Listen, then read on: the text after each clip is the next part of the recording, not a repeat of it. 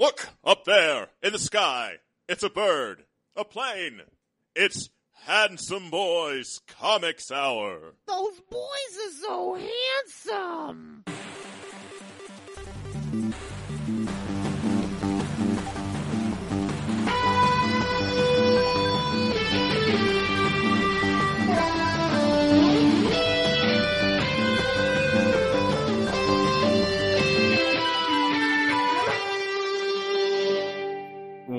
Bert, And one Ernie. one weekly discussion of comics and nerd culture. I am your host, Robbie Dorman, literature geek and writer.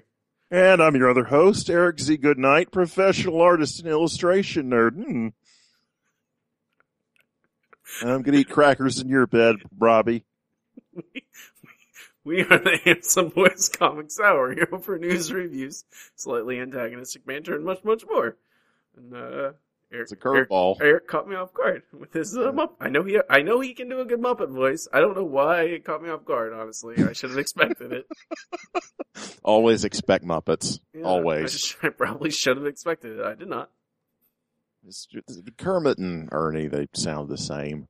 Yeah, they a lot of those They guys. very, very, very similar. yeah, you know, it's it's very subtle inflection differences. Oh yeah, yeah. That, yeah, it's too subtle for me. I just do one voice. It's it's also my Ray Romano, Romano impression. That's, well, that's also accurate. It's a, a little whinier. You just drag it out longer. So, Handsomites, we are back after a, a long, a long break. I've been working on that this whole time. Good job. Yeah. Yeah. What time well spent. hmm It's not like we had families to go see or you know, No. holidays to celebrate. The kids in my family did demand over and over again that I um I did a Mickey Mouse impression. They were very impressed. They were. They liked it. they were bananas for it. They they kept telling me to do everything, and the the one the one was too little. He didn't. He asked me to do Pluto, which meant just make a dog noise. He was too young and stupid to realize he was just asking me to make a dog noise. Do Pluto. Arf, arf, arf, arf. Yeah, yeah. He was delighted when I barked, though. Okay, well, that's all that matters. As long as he's happy, that's all that He, matters. he, he was very happy. He, he sat on my lap and then farted on me Well, he's, he's, he's a he's a child and he's obsessed with farting. well, yeah. Yeah. As opposed to being an adult and obsessed. It's they they should put you in jail for that. I think. Uh, we have uh our third annual Handsome Boys Handies Awards later on. Mm-hmm. Pretty excited about that. We're gonna hand out some handies. We we are. We're gonna we're gonna handy you right up. The, Yeah. the dumbest. did you did you come up with? I think it was you who came up with the handies, Oh yes, it was absolutely me. and we just we were like, yeah, that's dumb. Let's do that. And now we're still doing it. it's still funny. It is. I still. I I am still I still am like a child. Yep. It's still. It's. It's still. It's not lost its novelty. Nope. Nope. It's still still uh still a jo- still a good joke. And we get a year off from it. I think that's really. Mm-hmm. Yeah. It keeps keeps it relatively fresh. Yeah. But uh, we we have before we get to our awards, we have uh, some other we have some comic books to talk about. Eric. Mm-hmm. Mm hmm Some some comic books. Ooh, look at you. I know it is time for weekly floppies. Week floppies is the part of the show where Eric and I will uh, read a selection of well, usually this week's books and tell you to buy or do not buy them. This I, I kind of combed through the past few weeks, the, you know, the weeks we haven't been reading, and I, I threw some extra ones in there. Uh, it the release schedule has been relatively light Mm. uh, for the most part. Uh, so I have, you know, I threw in things I think that you know we should probably look at. Uh, we're gonna start off with Ringside number two. Uh, the credits are on the final page as uh, they Yeah, Yeah. as there want to be. yeah. Joe Keatinge, writer. Nick Barber, art. Simon Gaw, colors. Ariana Maher, letters. Shauna Matuzak, editor. Um, I, I was a little bit surprised by the the, uh, the events of this issue. I guess it it it subverted what we were expecting a little. I think. Mm-hmm. But I think the uh, it sort of makes that last that last cliffhanger panel a little bit bullshit. Immediately, it's like, I'm gonna kill these guys, and then the next page is like, What do you mean you're gonna kill those guys? No, no, you're not gonna do that. no. It it uh, mm, it just kind of wasn't as bold a statement No, it is as not. as the first one, but I- it's it's enjoyable. Yeah, I, s- I, I don't know. I'm, I think I'm kind of in a mixed, uh, opinion on this book still Mhm. a little bit. I think I still, I don't know. If I feel like, yeah, walking tall in, with wrestling is not necessarily, you know, walking tall with anything is not original, but Yeah. it's a direction. And now I'm not necessarily sure what he's certainly still trying to figure out what's happening, but it's turning to more of a detective story. Mm-hmm. Uh, I'm just not sure how much I'm enjoying that so far. Uh, it's it's the thing that I like about it is it does feel very character driven, but it's a little too meandering. You know, um, I I I don't know. Yeah, we go It, like he, it should probably it should be a more concise statement. I think is what I'm trying to say. the main character goes on this long like on, goes on this trip with this bail bonds guy hmm just to f- have the bail bonds guy tell him nothing. Like, and I, I don't know, I, it reveals a little bit of character about the rest, the, the, the main character, the former wrestler guy, but I don't think it doesn't really give you enough. I mean, why couldn't they just him get that information before that and we can move through the story a little bit faster unless, I don't know if this guy is going to end up being I, I think it's like a way for it to end on that another kind of like, hey, look, we're gonna go out with like, hey, a Mhm. cliffhanger thing again. hmm It's almost as if they had decided to change direction pretty radically. They decided they had to give him a different weapon to where I don't know the the consequences for what he's about to do is less severe. I- it's it's unusual. It's hard to say what's gonna. Yeah, right. Uh, I, you still still like the art? It doesn't feel as strong as the last one, but it's still it's still palatable. I I don't think this is a bad book. It's it it's just I don't I'm not as high on number two as number one. Yeah, I agree with you. I think I think I'm a buy, but I'm a little mushy. Mm-hmm. Uh, maybe maybe a two. Yeah, I don't think I'd go any more than two. Two feels two feels right in my heart guts. Oh, we're going that deep, eh? I, I, I, I go all the way, baby. I thought briefly about not saying that, and I'm like, no. So that Yeah. is. Oh, go- I was well. Oh. There's like 37 pages of letters in this book. There's a lot of there's a lot of letters. Every person except the two of us that's read this book has written to them, and There's- they printed every letter. I, I think there's a reason they continue to make comic books about wrestling hmm because I think there's that Venn diagram of Yes, that wrestling that fans and comic book overlap fans. is huge. It's not a perfect circle, but it's pretty wide. I think. It's like the triple Venn diagram of Sailor Moon fans, uh, bronies, and uh, Deadpool fans. Yeah.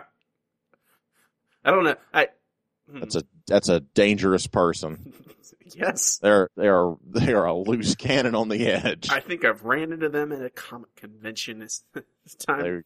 They, yeah, they they probably are, you know, about five ten and weigh eighty seven pounds, or Oh. they're they're five ten and weigh four hundred and fifty pounds. You just reminded me of something I'm so happy I get to tell you about.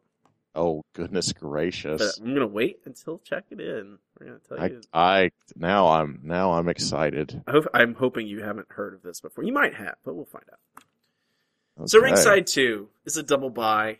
uh, Mushmeter 2.0 on the mush meter. Our next book is Patsy Walker, aka Hellcat number one. It's a, quite a title. It's a, I believe it's pronounced Aka. Oh, excuse me. I'm sorry. Aka Hellcat. Aka? hmm Is this in one of those animes? A Nimes. Oh, excuse me. Anime's real, you know. Uh, yes, of course. Uh, this is written by Kate Leth, art Brittney Williams, Megan Wilson on colors, with Joe Sabino and Clayton Cowles on letters. Um, another female character kind of drummed up from the CD list, and uh, she's she's a s- sort of in Jessica Jones' uh, Netflix show. Sort of, they they kind of have her in there, um, this is not connected to that whatsoever. I, it's it's it's Hellcat running a superhero temp agency, I guess. Erica, Yeah. okay. Where, I'm, I'm, I'm, I'm here. Sorry. I'm, I, I I'm wasn't thoughtful.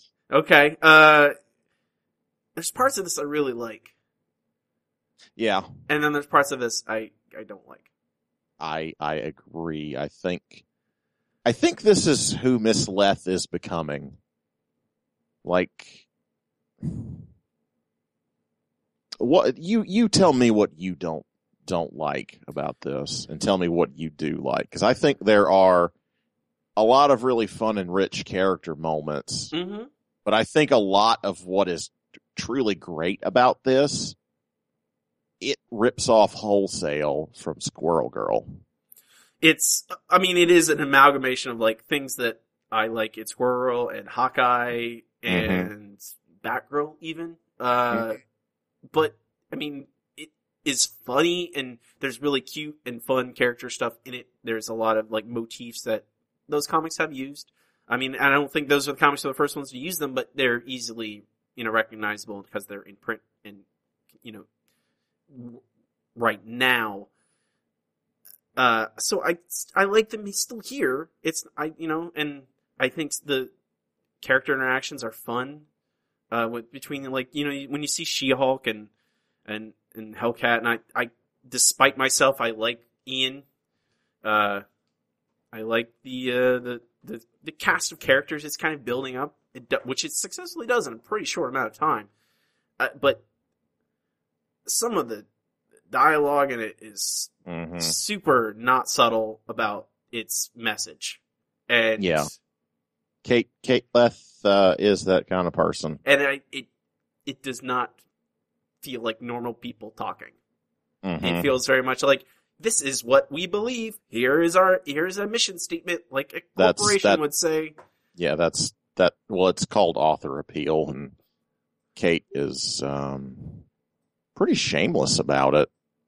In in a lot of the stuff she's written lately, um, I don't know. I think she's a tremendous talent. She's done some absolute dynamite stuff. Um, I don't know that she's faltering, but she I think she needs to tighten up her game a little bit. She might need she might need a little bit of editing. I, I mean, but, there, uh, and there's the, there's, the raw the raw talent's definitely there. there's a lot of potential in this book. I, I, I like it a lot. I like having Patsy Walker as like this um, Archie character that has to out, outgrow that shadow as a superhero, and you know, I really enjoy these these like normal people in the in the cast. Not even you know the She Hulks and the and the the superheroes, established superhero characters we know. I in it's still like I can look past it like the clunky stuff, and I hope it doesn't stay like that. hmm Because Squirrel Girl is a similar book that doesn't have that stuff in it. Um, that delivers the message without you getting hit in the head with a hammer by it. I think by what it like what it's saying, if it's saying anything, other than hey squirrels are cool and. But I, I It- superhero temp agency is it, it's an interesting idea that I feel like it hasn't been done in Marvel or DC really. it feels like she's making a statement about uh, artists more than superheroes. Yeah, occasionally. I and I, I'm, I'm gonna stay with this book for a while. I You know, I give think it on it, an arc. it, it deserves a couple of issues. If anything, it's got it's got fucking She Hulk in it. yeah, and it looks really nice. I like the art. I don't It- know. No, this is this is good. Yeah, and I, I, it sometimes goes like in a chibi mode or something, hmm and I wi- I, I think I wish the transitions between those things were a little bit. I don't know. It, it's jarring a little bit when like one panel is suddenly a little chibi Hellcat, and then it's next is kind of more, more normal looking Hellcat. But I, I don't dislike it. You know, Scott like uh, Brian Lee O'Malley has done that a lot Mm. successfully. So I feel like it it can certainly work. Uh, I'm I'm a little I'm a mushy buy. A little high, I think higher Yeah, higher than maybe a, a four mush meter, yeah. Well, three I'll I'll four I'll, somewhere I'll, there. I'll go I'll go four with you. Okay. If you if you go four, I will be I will I will mirror I will mirror your well, your four. I, I, I just, you know, I'll, we'll, read number two. We'll see how it goes. Read number three. And, mm-hmm. yeah. Absolutely. Yeah. So, double buy. Hellcat number one with a mush meter 4.0 on the mush meter. It goes to five. You're not aware. You should, I mean, obviously, how could you not know? Just intrinsically. hmm Our next book is the, the next chapter in Robin Wars. We are Robin number seven. Uh, no complaints about this book for me, aside, I hate, I, I, and I think this is a reason that I really dislike Batman sometimes, hmm is the conversation about Gordon, with, between Gordon and Dick, about how this would work in real life, basically. hmm And I'm like, that doesn't, don't, don't talk about that. That, it's Batman. It's, it- What's what specifically about you bothers that? I I like the idea of I mean Gordon talking about having a problem with him being there and he compares it to child soldiers. I thought that was very interesting. I think that's, What what what about it bothers you? I, I feel like it kind of pulls back the veil too much. I, you know, Batman, yes, he's had a string of teenagers, some of which have died hmm and then come back to life. But, And then come back to life. of course, but that is, it, yes, in real life, it's, it, it's kind of, I don't know, like, a, a, you would steer this teenager away from being a crime fighter. I, I mean, that's, it works when you don't talk about it. When you, when it's worse in broader, more general themes about him rescuing these teenagers and giving them the direction or whatever. Like, but when you start talking about it and relating it to child soldiers, I think that is interesting in another book. I don't, I've never liked Batman and like when they confront the raw, like when people talk about Batman and, oh, he's a billionaire, in real life, he'd be a monster because he'd just be beating up, you know, criminals and not using his money for good.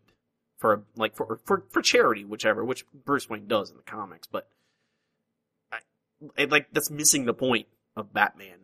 Like, it doesn't, that doesn't, it doesn't mean anything really when you say in the real world, it's not, Gotham is not a real place. I didn't really. I didn't really. It, it, I don't know. I did. I brushed right past that. I thought it was an interesting character moment that of Gordon sort of struggling with something that obviously stuck in his craw. I just took it as an interesting character moment for Gordon, and I brushed right past it. I, well, I mean, it's not. I I, it's en- me I enjoyed nitpicky. this issue. No, I- it's I- good. I feel like I feel like it is a nitpick that I don't I don't think it really suffers. I mean, I, I understand absolutely what you're saying that you know you're not you don't have to retell Watchmen, You know, it's it's it's fucking Batman. I I get that. But this I guess it's just to the degree to which you find that okay. And I to me that I I don't even bat an eye. I really enjoyed that conversation and it really bothered you. I don't. It's it just it, it stood out to me. It always breaks my Mhm. suspension of disbelief. It, and thematically, this whole book is like about like the Court of Owls and this hidden, you know, hidden group that is you know secretly pulling the strings behind Gotham and for you know all that stuff. It is weird to bring in all this reality and mention child soldiers to me. It tonally feels inconsistent. That You is, can't you can't tell me there's not child soldiers in the DC universe. there certainly are, but I don't talk Yeah. about it. That's that you're part of the problem, Robbie. I, I must be. I, otherwise, I like this comic. It is it is a like it. I like the fight between uh, Red Robin and Red Hood. Uh, Mhm. I I like them doing that that breakout scene. You know, it it's it's it's good. It's I Damian It feels it feels really well written to me. The art is friggin' gorgeous. The, the fight scenes are amazing. it really it it's very successfully communicates the action. Absolutely. You don't Oh, get yeah. you don't get lost in it. And when there's these huge acrobatic fights, it's hmm it's quite easy to lose what's actually happening, but you never, and especially with that sequence at the end, you know, where they're, it, it is, you know, quite a complicated sequence of events. You never uh, don't understand what's happening. You're, it's very Mhm. clear. Um, yeah, I, I, I, that's me being nitpicky. I still want to buy on this issue. I still think it's I- good. I like this whole event. I I don't- it's right. out very well. No, absolutely. I I don't I don't feel like it's a bad criticism. I just think that I think your degree of sensitivity is just a bit a bit too high. I'm a sensitive Pers- boy. Personally, you are a sensitive boy. I don't even remember what I'm quoting. I don't either, honestly. I know I'm quoting something, and I don't remember what it was. But I'm a buy on this on this issue. Yeah, absolutely, It's right there with you. Yeah, we are Robin number seven, double buy. Uh, next up is the, the, the penultimate chapter in, in, in the Robin War is Robin, son of Batman, number seven. And it will eventually open. I have never understood really the whole idea of moving an event from book to book like this. I understand having tie-ins. Mm-hmm. That makes sense. Because it's it's still fundamentally that book Mm-hmm. and you see how the event is affecting them. Right. but to move the main thread of the plot and put a different logo on the cover Right. it makes no sense to me. I mean, at no point is someone going to be like, "Well, I like the logo on this book. I'm going to start reading this because that's what it's about. It's about, well, why don't you read th- this title? Why don't you check this out? It doesn't really give you any taste of anything different. It's just the main thread moving through another book. It seems like a really dumb way to to tell an event. Well, let me read the credits and I'll ask you about Well, it. And then I'll go back to complaining. Yeah, we can then we can play some more. Uh, Patrick Gleason plot, Ray Fawkes dialogue, Scott McDaniel pencils, Andy Owens inks, Chris Sotomayor colors, Tom Napolitano letters. Um, I I think, I, I mean, I don't. I kind of agree with you. I don't necessarily like it when they jump around from title to title in any kind of event. Um, I think they do it because they are already putting these books out. I think it's a lot of it is just lo- simply logistical Mm-hmm. where they're like, they're, we're already making a Robin Son of Batman number seven. You know, we're already making that book.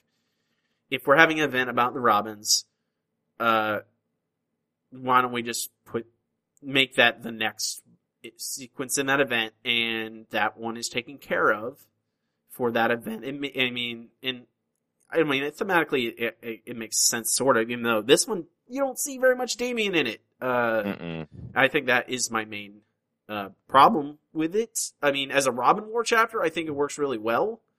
I actually I, I like it a lot. I kind of like the fact that they've tied uh, Gotham Academy Mm-hmm. into the the main, you know, uh, kind of DC as a whole, and not be you know it's more not tan- more tangential.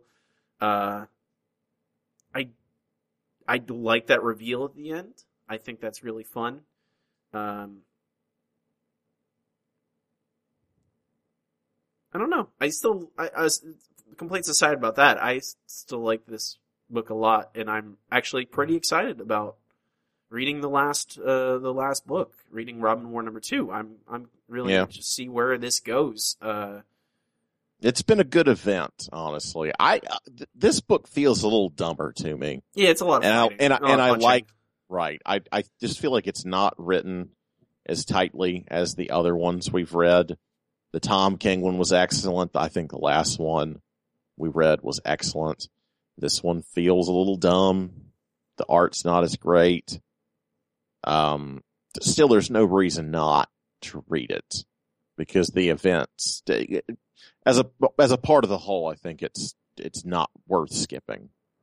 no, it- it- I, I, I am not as, I'm not as hyped about this one, um, as I was the other ones, and see, sounds like not as much as you are.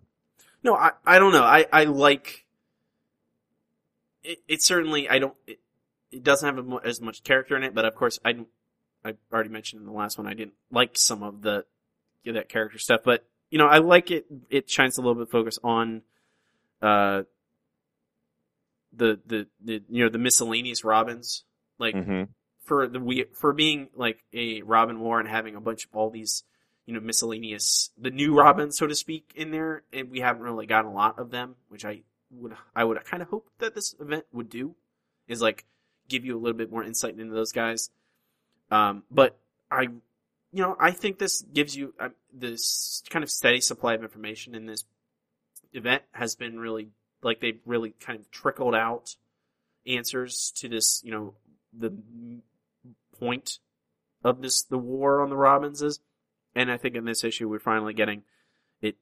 I don't know down to a certain point, and I really like that reveal. I, the reveal is a lot to me. I think that's really interesting. It, I don't fully don't expect it to actually. I, I don't know what to expect from that. I don't feel like it's going to go the predictable place, which is probably why I like it. I'm willing to, I'm willing to accept what comes. It's, uh, it's been a good ride so far. Yeah. Strong event, not the greatest chapter. Still worth your money, I think, Yeah, I, I feel like particularly as a, as, as a part of a whole. and we've I think we've mentioned this before, but it often happens to Like the it, the next to last issue of events. Yes, yes. are the- all they're always like, oh well, we have to hold stuff back because that's going to happen in that Mhm. last issue. And I, you know, I feel like this the pacing in this. It also helps that it has not been super long. You know, it's it's like six issues, so you don't have to. You know, it's relatively a short event, so you don't have to have. You, you don't have as much of that feeling, but I feel like it's a symptom of a lot of penultimate event issues. Like you're just gonna get the second Yep. last issue is gonna feel a little down because it's building back up to that big, hopefully, a big punch at the end. yeah. Um, I'm a buy. I like it. I'm a buy. I'm gonna go two of five on on some mush there. Okay. That and that even might be a little strong, but it's it's not it's not quite as good as the other. That'd be But-. Go. Whoa, whoa. I was just gonna say, check it out. Yeah, Yeah. Double buy Robinson Batman number seven with a mush meter of one. Because that's how averages work. that that is how it works. Or, Math dividing. oof. Don't start throwing those, those heavy words around here, know, right? fella. Yep. This our our final issue of the week is Dark the Dark Knight three, The Master Race number two, with credits in the smallest font possible. Story by Frank Miller and Brian Azzarello, pencils by Andy Kubert, inks by Klaus Janson, colors Brad Anderson, letters Clem Robins, and again variant covers by about forty different artists. Uh, most of them really good, actually. Uh, we, I, you know, we liked the first of these. I didn't know. I I went in not completely not knowing what to expect, expecting honestly a train wreck. Uh, this is This is good. yeah, it's good. I, I I'm I'm taken aback by how good it is. I enjoy it a lot. Way more than I thought I would. It's I don't know. Azzarello needs to be a, a Frank Miller wrangler professionally. This is this is hot shit. I'd say they they fucking work well together. As Azzarello's, he puts that on his resume. Frank Miller Wrangler. Someone's got to do it, man. Yeah, uh, Someone. it it really it's it's telling a really compelling story, and uh, it it I I kind of I I, I am interested to see where this B story is, how they're tying that in with the you know the bottle city and all the stuff happening there because that is something I didn't really know what what that was happening in that first issue. I was like, okay, this is interesting, but I don't it doesn't seem relevant to Gotham, but we'll see. There's a whole a whole city's worth of supermen. They're gonna kill the fuck out of some people. I guess so. Uh, but you know, I I like the there's a misdirect in here that I really like, uh, which I kind of saw coming, but I still ca- I don't care. I still liked it. Uh, but it looks really nice. Uh, it, it makes sense. Which you have Frank Miller, modern day Frank Miller, in or writing the book. It's not necessarily uh, a given. It's uh, I, I don't know. DC, I know DC has a lot riding on this, but they're it's delivering. It's compelling. It's- It's, good. It's kicking my ass. This Wonder Woman story. Yeah, it's good. I love it. Oh my god. That's and I- the last I thing I would love- expect from a Frank Miller written Wonder Woman story. Oh, it's so good. I love Wonder Woman with this baby. I love how she interacts with her daughter. I love her daughter's character. Oh my god. This book is amazing. I I I am really pleased with it. I am this is probably the thing I'm the most excited about. It's really I have never been following comics when there's a Frank Miller book worth reading coming out. It's always been his crap. and it's it's nice to be excited about it's nice to see one of the greats doing work that's actually great. I, hey, having a collaborator, an editor to bounce things Mhm. off of, and maybe maybe tone down some of the weirder things. Yep. Maybe is a good idea. Kate Leth. Oh, ooh, that's ooh. She probably she has an editor. She works for Marvel. I know, but I, I don't know. Maybe it, maybe maybe Brian Azzarello needs to He's not going to do take that. take her take her under his wing. I don't think Maybe maybe Matt Fraction does. He he loves her. Fraction has some similar problems at times. I don't disagree. So I don't know. If I that's, say it, I say it with love no. I for- Fraction's for all- great. for all of these people. Yeah, I, they're I, I do have my issues with every single one of them. Less with Azzarello. I have my I have I'm very hit, hit or miss with Mr. Azzarello. Really? I, he's very Every- talented. Like all these I- people, very talented. But No, it's true. I, I can't think of anything by the man I've not enjoyed, but I'm not, I don't think I'm well versed in, in his Owerva or whatever, however you said it the other day. that's how you say it. Okay. Werva. I is- I it is. I believe is how I pronounced it. You just sort of, you just sort of mumble at the mic. and It is. Uh. hey, you know, Uh, you start you start talking about using fancy words when you've been drinking alcohol. It doesn't always work out. yeah, you, you sound funny and then you talk about it on the radio. Yep. Yep. Yep. Yep. I, I like Wonder Woman's activewear hot pants. It's a, that's a good solution to uh, the costume problem everyone seems to have. I think she looks fucking awesome. That costume looks really good. This Yeah, book. yeah. I I like her daughter's costume a lot too. Yeah, it's I like how friggin' weird she looks. she really does look completely out of place. It's excellent. yeah. It really, it really goes a long way to selling the fact that like, oh, she, like when the Atom was like, you, you don't act human. She's like, she's like, I'm not. It's like, well, your dad acted a lot more human than you do Yeah. when he was. She sick. didn't grow up in Smallville. No. It's, ah, it's just gorgeous. I love it. Yeah, very good. So double buy on Dark Knight number three, number two. Excited, excited double buy, even though that's awkward saying number three, number two. Number Dark Knight the third, number Say, two. just say Dark Knight, I, I, I. Dark Knight That's- I that's- I I the Master much- Race number two. Much, much less awkward. Dark Per- perfect. Dark Knight Roman numeral three, the Master Race number two. Just keep saying the master race. Yeah, that's we're, Get branded as a, a hate podcast. some algorithm out there is gonna pick that Yes. phrase out of there and Yes. God damn it, Frank Miller. Welcome back, Frank. any other books you read over the interim you wanted to mention? Eric? Uh, not comic books. I had a good opportunity to do it, but I did other stuff. Yeah, uh, it's a break. You know, Mm-hmm.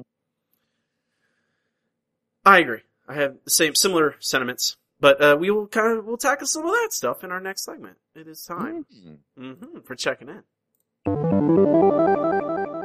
Checking in is part show. Eric and I will talk about what we've been up to uh, during the week, but now in this case, three weeks. I, I'm gonna I am gonna self edit myself a little bit. Uh, I, I I if I talked about everything I did over those three weeks, it would be an extremely long podcast. But Be, it would be three weeks of podcasts. 'cause You're going to describe everything you do.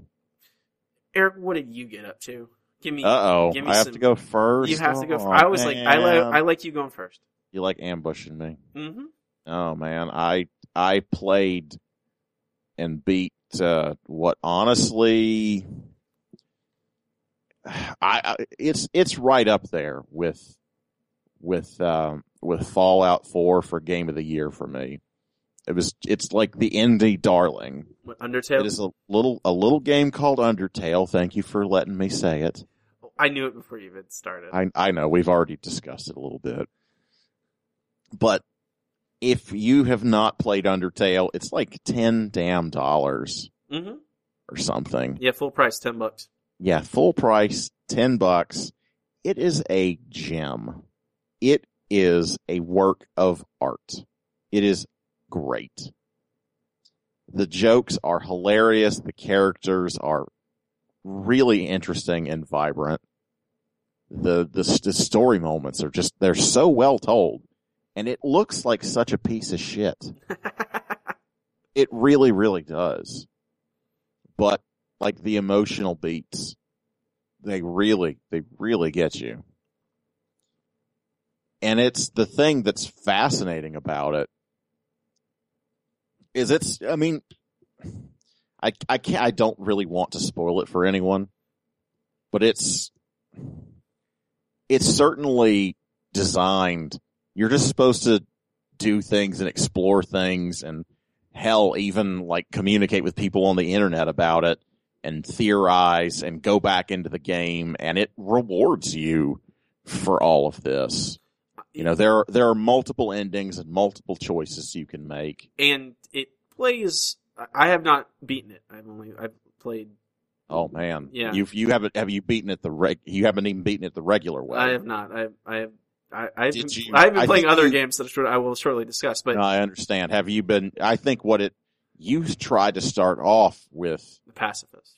Like Yes, because that's that's the thing that there are three major um, ways to play through the game that are known so far. There is the neutral ending, which is just like if you open it up and you're like, okay, this is a JRPG in the style of Earthbound. I know exactly what to do. I'm going to beat up these monsters. I'm going to fight these bosses, and I'm going to win hmm and you do that. Yep. And it it's it's fun, it's challenging, it's exactly what you expect. And then you get to the end, and it turns out, hey, uh, you made some choices and you're going to be kind of made to feel bad about that.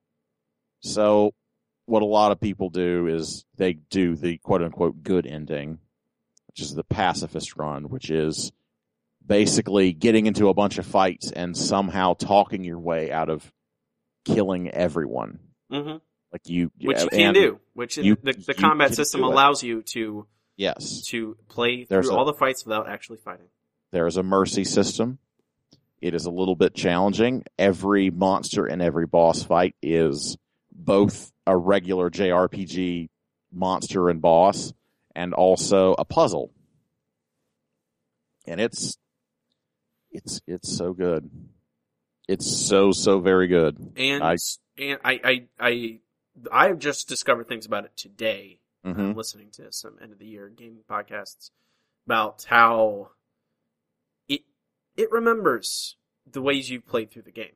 Yes, it does, and it it it will criticize you on what you did the last time, or it'll remember something, or it's it's very meta that way. And But even- each each successive playthrough builds on the last one. and it even in a certain way criticizes that type of gamer. Mhm. like It does. the person who The is completionist. yeah, who needs to play through it and get every ending and all that stuff. Which I yeah, is like also it it it definitely uh it, it even well there is a part in the genocide ending which is exactly what it is. It's going through and killing every single character to the point of ridiculousness.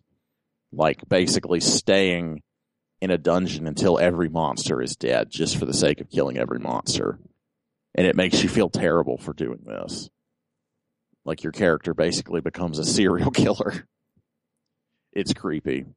But there, like I watched it on YouTube, and there's a comment in in the playthrough where one of the characters says, "Oh yeah, we're pretty terrible, but we're not as bad as someone who, you know, doesn't have the guts to do this, but still has to see it." So they're they're basically saying that this is going to be on YouTube. People are going to YouTube this. People are going to want to see it. People are not going to want to murder the characters in their game. And yeah, it it you're not even playing it and it's interactive. It calls you out. That's that that's how good how well made this game is. It is it is a it is a friggin' work of art. It is amazing. Everyone should play Undertale.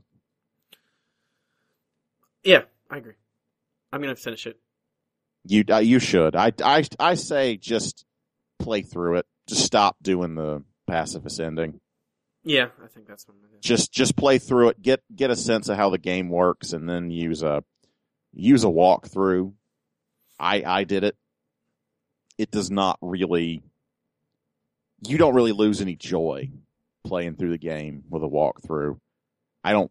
I don't think you need the additional challenge. And if you have a walkthrough and know what to do, it's really not that tough. It's not as hard. I died one time. Yeah. It's it's not about that. You know, the game itself is not about you know difficulty. No, I did die many times uh, on my first playthrough on the neutral ending. But I mean, But it- I- it's not I- punishing. It's not like you know here. No, it's it's not like it's not ridiculously hard. It's it and it's and that and that's it's part of kind of the exploration and, and Mhm. poking and, and the experimentation of the game is that you know you might die. It's okay.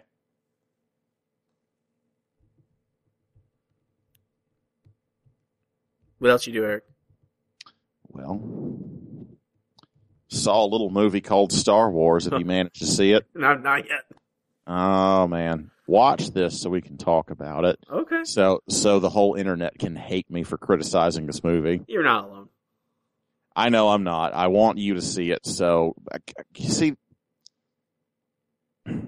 I, mm, I don't want to get too deep into it You you're underwhelmed. because I don't, I don't really want to color your experience yet. I feel like you're, I, I can almost tell exactly what you're going to say, because I mean, some of it you've already said, is that you're going to agree with most of what I think. You're going to shrug it off and say, eh, it's Star Wars. Mm, Probably. I- I don't. know. It, it's, what? It, I What- think What? I I just have never had the investment. I, I never really did either, but like, I was like small town nerd. You know, we didn't have a whole lot other than Star Wars and comic books.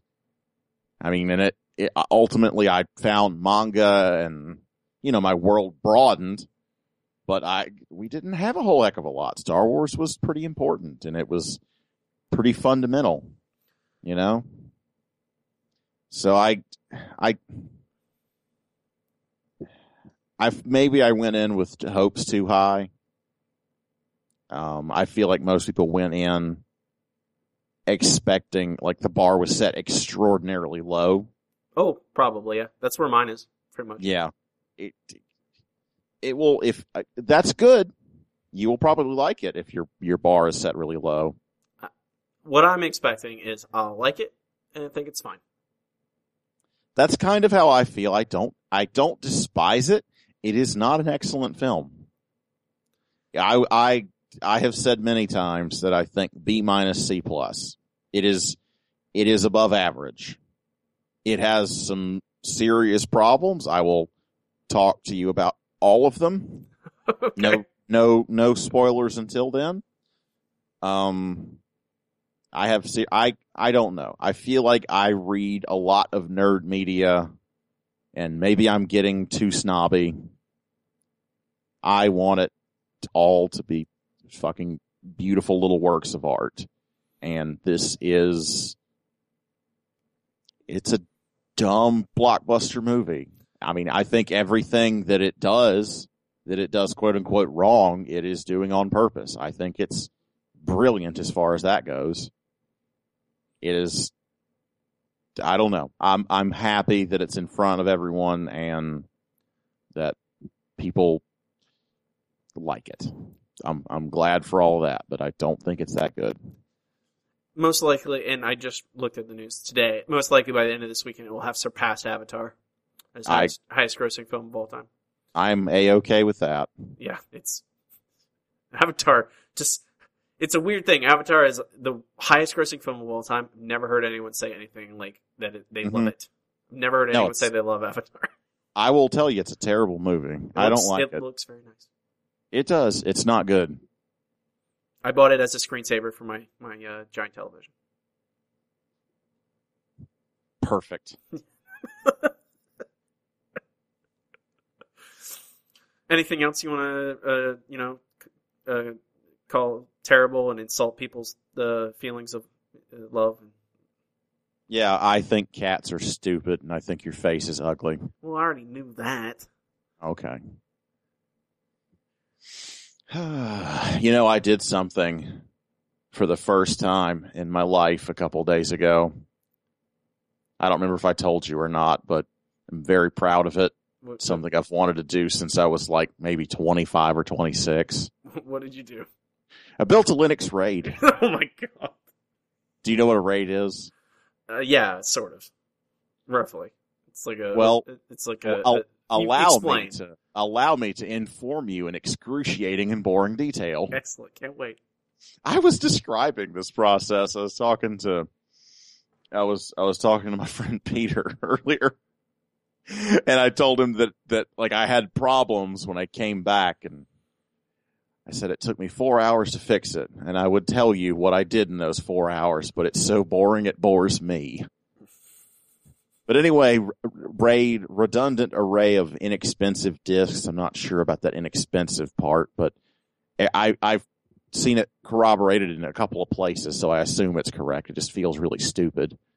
But basically, you're taking multiple smaller disks and doing either making them uh, one big disk, uh, you know, just a disk that's multiple parts, or doing other weird computer magic. Like if you have three disks, you can have one of them fail and it will actually regenerate your data, which is pretty neat stuff. Did did that? Did I explain that? Did you That's- understand what I just said? Yes, and that that affirms my Yeah. my That's- general that's what you thought. beliefs on that. Yeah. But I I made um, I made a RAID zero, which is the the big disc out of two smaller discs. I made two of those and then formatted them and made them again because I did it wrong. But that's I I I did it three different times it took a long damn time. But you know what? I, it's learning. I'm very pleased. I've finally done it. It was nowhere near as tough, even though I did it. I had to redo it twice. but yeah, that's that's what I've done. I finally, I finally, I picked up a copy of uh, 20XX. That's a good game. I, I really hate how everything is a, a roguelike. Like I despise it. I also picked up Spelunky and some other game, and I like these games. I think they play fun and they look great. I hate that they don't have levels that I can learn. Drives me up the wall. I really don't like roguelikes. I it's it all depends on the actual game to me. You know, some of them are. I I don't like Spelunky. I mean, I think it's a good game. I don't. It's not for me. Uh, I like 20XX. Um, and it I it, it I it, you know, and I it's very particular. I don't. I like both of them quite a lot. I I I don't know. I'm I'm pumped up. I kind of want to play both of them right now, but I want them to not be damn roguelikes. Damn it! Design some levels, you lazy fucks. Go play Mega Man, all ten of them. I I I I. Okay, That'll- I have. there you go. Well, this is a new Mega Man every time you play. I don't want that. I want a new Mega Man once. Uh, well, there's Mighty Number Nine is coming out this year. It's probably not going to be good, but we'll see. Really? You think it's not going to be good? Everything I've heard about people who have played it and looked at it think it's nothing special. Mm. It's probably if you are a huge Mega Man fan and that's all you want, it probably will be good. You'll like it probably, but I don't. It's not gonna. I don't know. It's probably the same Star don't Wars think it's thing. to rock your world. It, I'm. It's probably like Star Wars. And you're, you know, it's fine. Mm-hmm. Probably. I don't know. That's what I've heard. I haven't played it. I'm not a huge Mega Man fan to begin with. I think that's why I like 20XX. It's, it's you know, it, it's Mega Man-ish, but not that exactly. So I don't, I don't know. I do have another video game that you should play, Eric. Uh oh. Um, it is You're, you're my you're my curator. I am. Play on- everything you tell me to. It, it's on sale right now for the, on the Steam sale through tomorrow. Uh, it is called Soma. I don't know if you have you heard anything about this. no, I actually have not. Why did it go back to Dragon Ball Xenoverse? I don't think Steam knows how it works. Uh, Soma is made by. Have you heard of the game called Amnesia? Uh, a machine for pigs. That is one of them. Yes. Yes, I, I, I, I own one or two of them. Uh, that is made from the same people as those. Mhm. Uh, so it is. I'm. I don't want to spoil anything because there are some really neat twists in the game. Uh, that I you need to experience, but selling the game without revealing something is difficult. Uh, it is about machine intelligence and human intelligence and consciousness, and exa- what ex- and kind of the debates about the what happens when human consciousness get a human consciousness gets transferred to a robot, a machine, and what that means. I'll lay out the er, stuff that you find out very early on. Um, you're a guy in Toronto who has a serious brain injury. You are seeking experimental treatment. So you go into a place that will scan your brain to try and figure out what's wrong with it and you know diagnose it. And uh, you do that, and when you wake up, you you go and you go under. When you wake up, you are in a facility that is dark. Uh, it looks, it, by, for all intents and purposes, looks like a spaceship.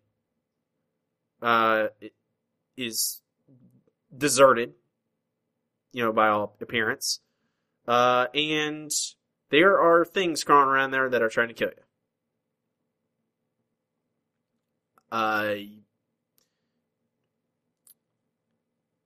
I don't know. I, I giving away much more than that would mm. reveal a lot. Of, uh, there's no, several. you don't want to.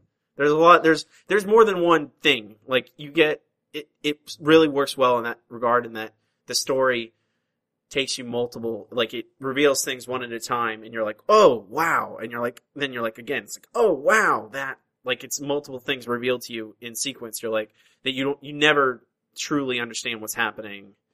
You know, It's, ne- it's a similar storytelling to to Amnesia. yes, That, that's I mean it's it's a three it's an FPS game. yes, you're It's not it's not a lot of fighting. no fighting. You are running. assault. You only Yeah. running. Uh, there's it I that is the weakest part of the game, honestly. The stealth sequences when you're trying to hide from stuff and get information without them catching you. Uh, it I think it speaks to the strength of the story in that I continued. I did not ex- enjoy those sequences, but I continued because I wanted to know what was going to happen. I needed to know, see the end of this thing, where whatever it was. Uh, you, I will. You are. I don't know. It it revolves a lot about your consciousness and where it is and what that means and what being human means and what I don't know. It it's really interesting. It really says a lot. In in in without necessarily being very it's a very show don't tell game. You know, there's not a lot of long exposition. There's a lot of hidden hidden stuff along the way that you have to seek out if you want the full story on stuff, but I wanted to because I wanted to know everything. Uh, and you, it's really good. I, I started yesterday. I beat it today. Looks like it's set in uh, Rapture. Yeah, kind of. You'll see. It's underwater. Yeah, you'll see. It's got robots, Yeah, you'll see. There's certainly creepy things. there's definitely Bioshock in there, and, and System Shock, which is Bioshock's kind of legacy. Uh, you know, I, it's, really good. You'll like the subject matter a lot.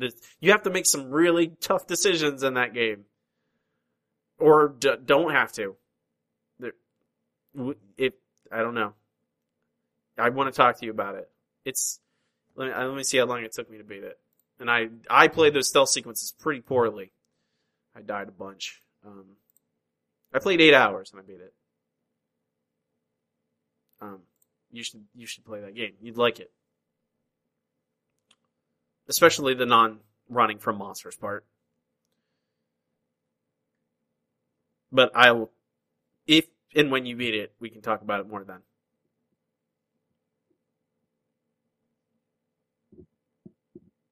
But otherwise, Sounds like the thing to do. I don't want to spoil it. The other thing is a board game. I want to talk about Eric. Your favorite, Hmm. your favorite thing in the whole world. I'm gonna just go to sleep while you talk. Um, it's number currently number one. It just uh took over. That's that's excellent. Uh, it just took over the number one spot on Board Game Geek. Uh, the- hmm which uh, with the, the nature of that website is a kind of a big deal. Uh, it is a game called Pandemic. Ugh, I can't talk. Pandemic Legacy, and what you? I spelled it wrong. Okay, Robbie is watching me write stuff on the Google Doc that we're sharing. And I'm, apparently I'm trolling him and making him forget he's talking about stuff. Pandemic Legacy. It is uh it is a new version of an old game. Uh, there's a game called Pandemic where it is a cooperative game where up to four people are basically scientists trying to defeat a series of de- dis- diseases on Earth throughout major cities. And you know, depending on your role, you can do different things. You all work together trying to eradicate all these diseases. This is different in the way this there this is uh, taken from a the first of these games was called Risk Legacy, which is like Risk. You know Risk, right? I have I have heard of it. Yeah, it, it's like Risk, except that the board game will change depending on who wins and what happens during the game. You would, in Risk Legacy, you would add different markers to your country map. You would make some countries, like it could be post-nuclear, where parts of the map would be irradiated. New factions would open up after, after certain events would happen. Like if you irradiate part of the map, mutants are now a available faction. You can play as a mutant in Risk in that game. And it's really, you rip up cards, you know, destroy part of the map, destroy part of the game. And mm-hmm. Pandemic Legacy works in that same way in that depending on if you win or lose, if how successful you are in containing these diseases and quarantining them and et cetera, et cetera, part different cities will, you know, eventually develop will fall apart, riot, collapse, and then you can't have research stations there. You can't travel to them. You have to, you know, it makes the game more difficult. You get more resources as you go along. New characters open up. Relationships develop between your characters. You get scars if bad things happen to you. It makes the game harder. You get upgrades after uh, after each game to make the game, you know, to give yourself a, a leg up. Uh, certain diseases can be easier or harder to cure over time. Uh, it it is. I think it's telling that it's now number one in Board Game Geek and widely popular. It's selling very well because it's a good game now. Risk is not a good game for the most part. Uh, Pandemic is a good game, and now when you attach this legacy part to a good game, it something that I feel like is going to be a big thing in board games for years. Uh, it is it making them more like video games. You know, you it where you're you're going through a it, your RPGs, you know, or, or tabletop like D and D. Your your a, a story is developing as you as you play. The the board game is irrevocably changed between playthroughs. Nothing will ever be the same.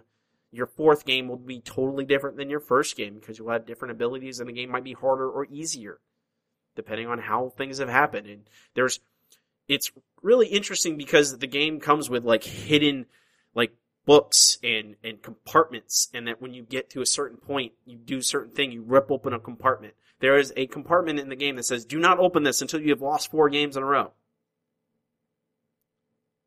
Hmm. When you open it, something happens. You don't know what happens. It's, you know, it has spoilers. It's a board game with spoilers. It's really interesting. It has story beats, tons of little, like, like s- huge series of like, here's a new sticker you add to the board. After every game, you'll add, you'll add stickers to the board or stickers to your character cards. It's, or to the games cards. You rip up uh, cards of the game, which is like crazy. Like, I spent a bunch of money on this board game. Why am I destroying it? But it's really, like, interesting and new. And I seeing it with a good game for the first time. Risk it made Risk much more interesting. I don't really really like Risk for the most part. Uh, Pandemic I really enjoyed, and I you may even enjoy this, Eric. I don't know. It's a cooperative game, so there's no. It's not competitive anyway, and it's it, it's a cooperative games are good because they you can ease people into things where they're not.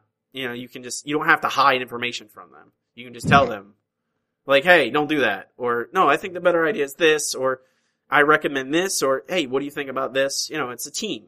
We're all working together.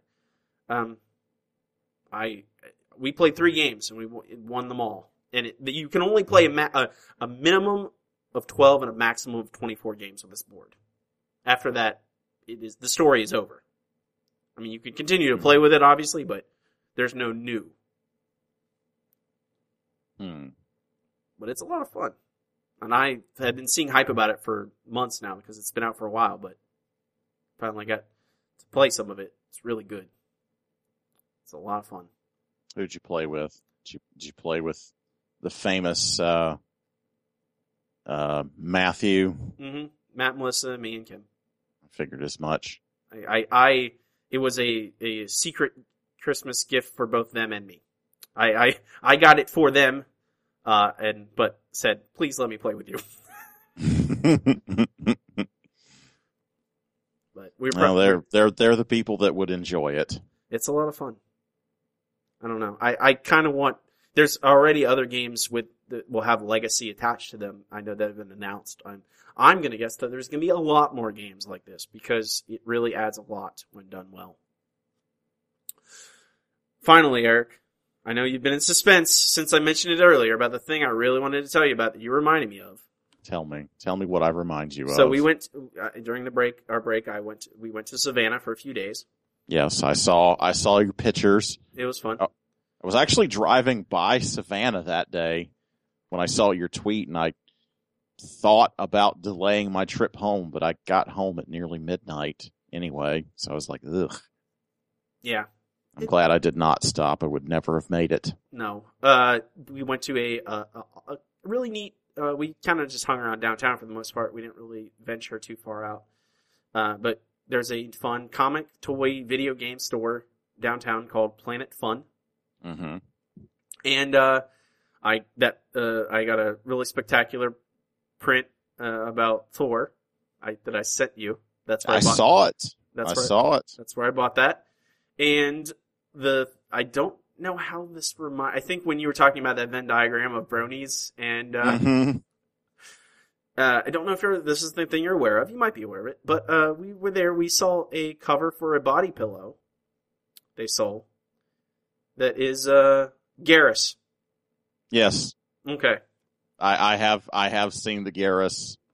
I know the artist is someone that I follow, okay, so I was thoroughly impressed.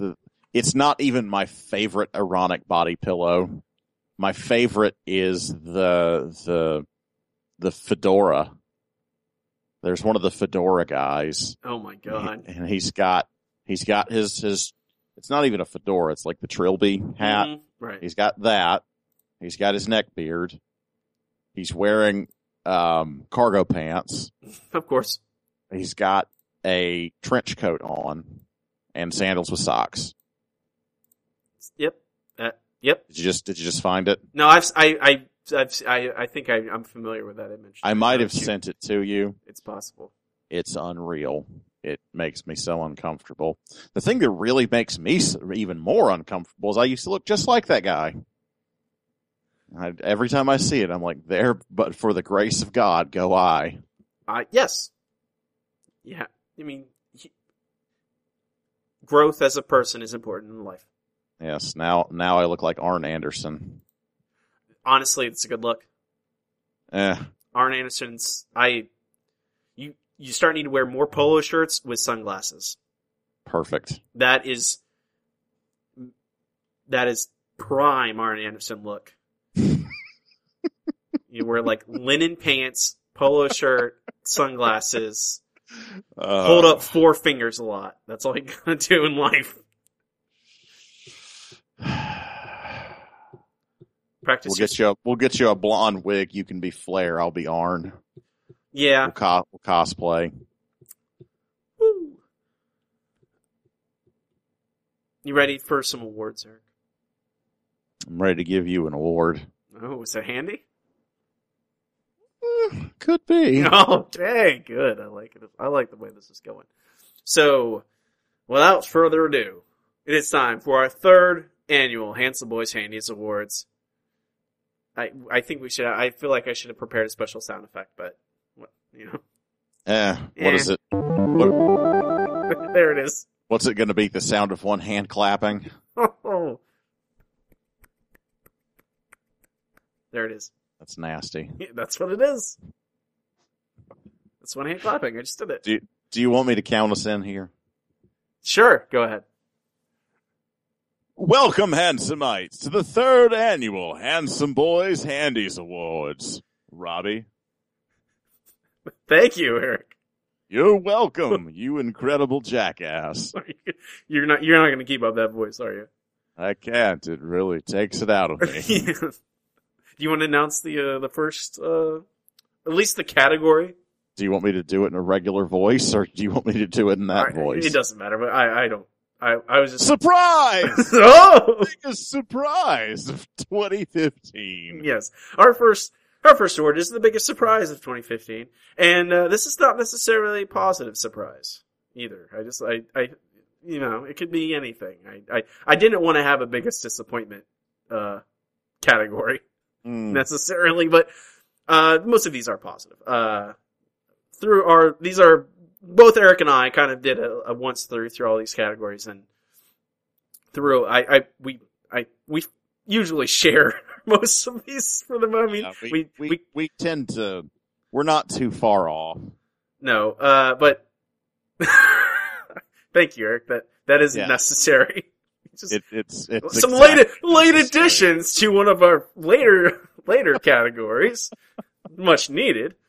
Uh, so our our nominees for biggest surprise are Midnighter, uh, Vision, Dark Knight Three, The Master Race, Weird World, All New, All Different Avengers, and Sheriff of Babylon. Um, this is a tricky category.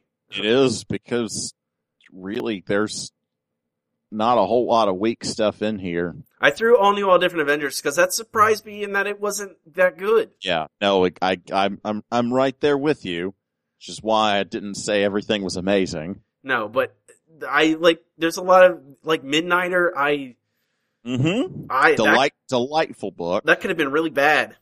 Yes, it could have been very hackneyed. Thankfully, thankfully, uh, Steve Orlando's a gay genius. Yeah, it- that Midnighter's great. Vision knocked me for a loop. Oh yeah. Uh, Dark Knight Three. Uh, it's not bad. It's the surprise. That well, it's not. I- after this week, hell, it's it's really very good. Yeah, it's not. Really good. It's not on fire. It's actually No. it's a like a nice new thing that's we can Mhm. like. yes. feeling bad about it. Uh, Weird World was like, a tie-in to I did not expect to enjoy necessarily, but Crazy maps and crystal men and gun ogres. uh, and finally Sheriff Babylon. And a very we've only you know just the, that first issue just came out, but uh, Mhm. I really, really, Just by by proxy, Tom King. yeah. Tom King is he's He's a surprise. we mention him later, but uh, he yeah he's that youngin. He's got some good comic books in him. He's got a, an adorable son. Uh, Robbie Robbie was really concerned was a was an adult. well, you I don't know. Children can be adults. That's true. I mean, I'm someone's child. What? Ma Goodnight's baby boy. What is your winner for this, Eric? It's a tough, tough call. It is. I mean, a couple of days ago, it might have been uh, Vision Mm-hmm. because it's really excellent. But I gotta say, after today, after reading book two, it's Dark Knight, and I, I am I am shocked I'm saying that. And three might not be great. I am very high on this book right now. I I like the vision. I think a lot, and I Mm, I think I agree. With, wonderful. I think I agree with you, but I I didn't think it would be bad. Mhm. I thought it would be at least. I thought it was an interesting premise, and that premise paid off more than I expected. yes. Dark Knight 3, I, after seeing that release when it went Dark Knight 3, The Master Race, written by Mhm. Frank Miller, I'm like, Oh, oh, dear. oh no, what, uh, ooh, Yeah. uh, ooh, okay, I, Okay there. okay there. Uh, I, but it's, it's really good. It's a, nothing is gonna be as dark, as good as Dark Knight Returns. But Mhm. if if it's gonna have that legacy, it it is it's good. It is something I can recommend to people, which I was not Yeah. expecting. I you know everything Frank Miller's written in the past over a decade has been like, hey, you like it maybe, or yeah, he's a racist, or uh, this Batman comic is good in the wrong ways. Yes. We we need to talk about tracheotomies and painting people yellow. Yeah, yeah, it's great. Here, yeah, let's make fun of Green Lantern for a while, but that's, you know, goddamn Batman and all that, but, Yeah, the, the goddamn Batman, the goddamnedness Batman, but Batman. this, it's the biggest surprise. Like, between my expectations and quality, it, it's just the, the biggest gap is in that book, and I Yes. like It's it's tough to say anything else. I want to say I want to say Midnighter. I want to say The Vision. Hell, I want to say Weird World. I want to say Sheriff of Babylon. It's far and away this dark. I can't believe it. And it's hmm. I wouldn't have said it before book two. no, it was Damn. it was tentative, but now you're like, Yes. I'm full on board. There's two issues. They're both good. They're- Absolutely. Yeah. So, biggest surprise. Dark Knight 3, The Master Race. God damn. Why did they give it that title? Why did they just call it Dark Knight 3? They don't know what don't know what to tell you. I don't know. Don't know what to tell you. Our Dark next. Dark Dark Knight 3, the Ku Klux Circle. Oh my god. That would be worse, I guess. Possibly. Uh, but one, Dark Knight 3, Hitler was right. Mein Kampf. My struggle. So, uh, one big handy to Dark Knight 3 and its whole team and the 500 variant covers. hmm You enjoy it. Our next category. Why, Robbie? Don't feel bad. It's just the most disappointing event of 2015. Sad trombone noise. Uh, I had, this was a gag category because I think Eric and I both agree on it. Uh, but Eric decided to copy and paste the same Uh, answer we- I had. We needed uh, we needed some more competitors. Yeah, that's true. There's only one nominee in this uh, in this category. It was Convergence, uh, and Eric decided to nominate Convergence six more times. Yeah. what a terrible book It was it, was. it was really I I mean that, Oh, it had a, it it had all the potential of Secret Wars. Honestly, hmm like There's no reason it shouldn't have been that good. Yeah, But DC was going like, hey, it's an event you have, we could pull from any DC characters in history. Mhm. Everything pre New 52 is in the works. You can do anything with that to have this sort of world, you know, shattering event. And it was boring.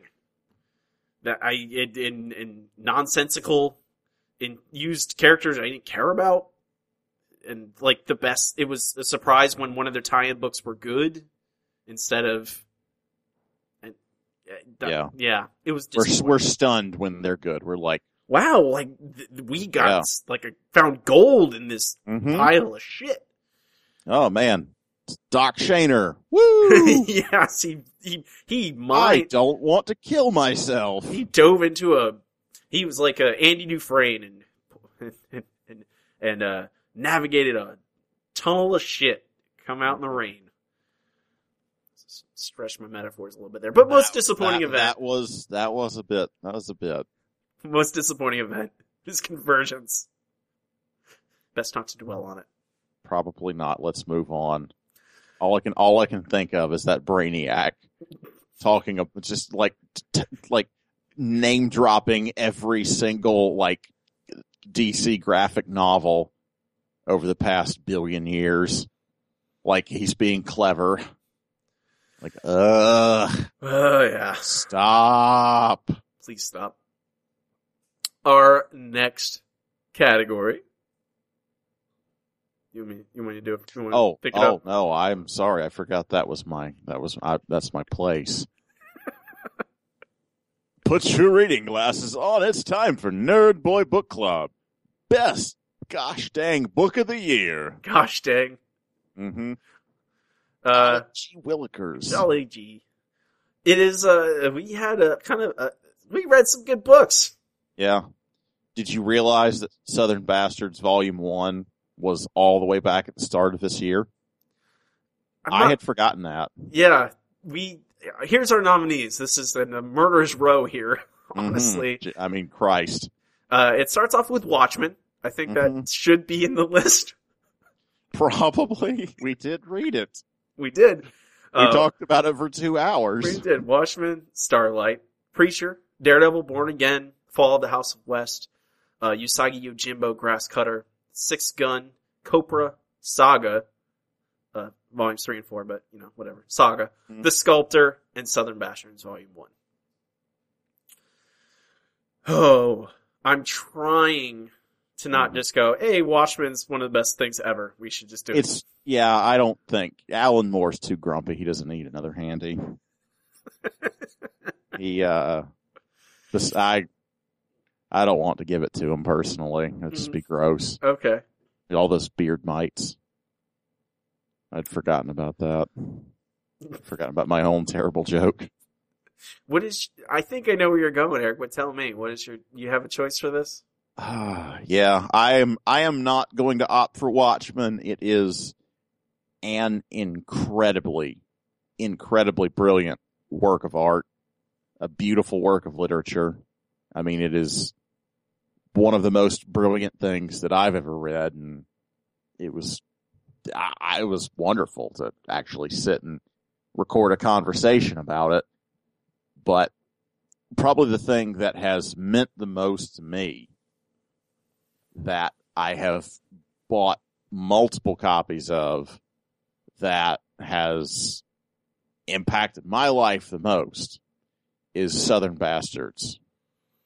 And volume one of this book is a, a lean four issues and how you tell that powerful a story, that important a story in four issues is remarkable. And this book is remarkable. It is amazing. So that is easily, I had to go all the way back to January of last year of 2015. And I'm like, well, that's the one. It, yeah, it's it- all of these books are stellar for many different Abs- reasons. abs- absolutely. it it's it's hard for me to parse i don't know i think my heart- i think i'm going with daredevil i feel like Yeah. i a Watchmen i think is like you said a, a brilliant work of art that Mm, will stand the test of time mm. uh, but reading Daredevil Born Again and seeing its context and seeing Frank Miller, like that, just thinking about that in con, and well, we just talked about, uh, you know, the, the new Dark Knight, Dark Knight 3, hmm The Master Race, Diary of Hitler. Uh, yes. I, it made me think about that and just how like such a tight su- summary of that character that is and how much it did for for everything in comics and i i don't know it, it works really well i i could at any given day i probably would pick a different book but right now like I was, it was in the like the like I'm really tempted to say Southern Bastards as well. Southern There's- Bastards is really really good. There's literally not a single book in this list that isn't like absolutely superlative. Yeah, uh, but I mean, everything in here, I feel like I'm a better person for having read. yeah, and I I kind of I mean, I mean, seriously, yes, I feel like every single book in this list has completely enriched my life. yeah, I You haven't, almost you haven't read any one of those. yes read them. Holy shit! do it. Uh, I almost want to talk. I kind of wanted to do a dark horse to do Starlight because that is Mhm. something I was not expecting. One, Goran Parlov is Oh yeah, Um, he's a beast. he's He's, a- a un- unbelievably talented artist. Um, no joke. uh, but Mark Millar telling a story that is not like little kids getting like being like killing people and stuff like that, like kick ass or you know or Secret Service or you know it had heart, Mm. but Daredevil Born Again is just so much that it's so good and You could make a compelling argument for anything, and I You- think I- really. Daredevil, Daredevil is a strong book among strong books. So, yeah, I, I, I you're gonna get no argument from me. okay. So two handies. hmm Another one for uh, for uh, handsome Frank Miller. Yeah, gets Welcome back, Frank. he gets an additional. And then uh, the the Jasons, they'll have to share one. They will one for the two of them. They can argue which one gets it. Uh, but so uh, our what's our next category? Eric, I, I didn't. I this is a late edition, but I. I It is a I'll- late I'll, edition. I'll, I'll explain it. I think it I think there. you understand. Uh, Should I already. should I like make a bunch of fart noises and talk about on like put on- chimichangas? Yeah, there we go. Tacos are great. Robbie, in case you haven't guessed, this is the Deadpool Award. Oh, thank you, Eric. Uh, I this is a late edition. I it kind of uh, inspiration hit me. Mm-hmm. Uh, the Deadpool award. I, I I'm I think we should. I'm a we can start doing this every year. Mhm. Uh, it is the award for the character that uh, is, is nonsensical and uh, fourth wall breaking, uh, violent, and sells a lot. So Mhm. they're going to start running it into the ground. Uh, and DC has already started on that with Harley Quinn. I, Sweet. there and it, it's and it's so fast that Marvel has already responded to that being popular and made Gwenpool Mhm. which is just yeah, it's they're like, oh, Harley Quinn's selling well. Let's make a Deadpool but a girl, Mhm. blonde, a blonde Deadpool, and I don't know. It those Harley Quinn comics are not bad, uh, but they are they're not particularly great either. no, they're in that Deadpool. Yes, they're very Deadpool. Yeah, they're It's it's like it's like reading a Brian Posehn penned comic book. Except maybe Palmiotti's writing it. I don't know. yeah, exactly. It, Palmiotti is, I mean, he's talented, but he's a friggin' cornball. I really liked um his Starfire book though. I thought it was really cute. Starfire is good. Yeah, I like Starfire. Mhm. I don't. I, I feel like it's it Harley Quinn dialed down by about half, Yes, and it then it's good. It's charming. I think I, I think I like her more as a character. Also, fan base. Yeah, fan base, fan base. It's a problem. I feel that ties into the Deadpool. hmm The Deadpool name of the award is. Yep, those people like those things. That's fine. Harley Harley Quinn is. I she'll have probably uh uh several more books in the new year. Somehow, they'll figure out a way. hmm So, a handy for Harley Quinn. Yeah, Deadpool handy. why not? Does it, that does that mean it has cancer? Oh God. Oh, I hope not. Okay, Ugh, ugh. okay. It's weird. Uh, Well, onward. onward, Christian soldiers. Yes, Eric, what is our next category? they're Marching off to the best single issue that we read on the podcast. yes, Th- that is our disclaimer. Uh, there may be very well be there. You know, I there there could be better single issues out there. Uh, but we these are what subsists specifically that we read on the podcast. The nominees are The Vision number one, We Are We Are Robin number four, Thor number eight. Thor number eight is the one where Jane Foster's identity is revealed. Uh, Convergence Shazam number two, which is the aforementioned diamond in the rough of Convergence, and Southern Bastards number eight, which is the last issue of the second arc, uh, where uh, things are revealed. Um, Eric, where are you going with this? Well, Hmm. Think on it.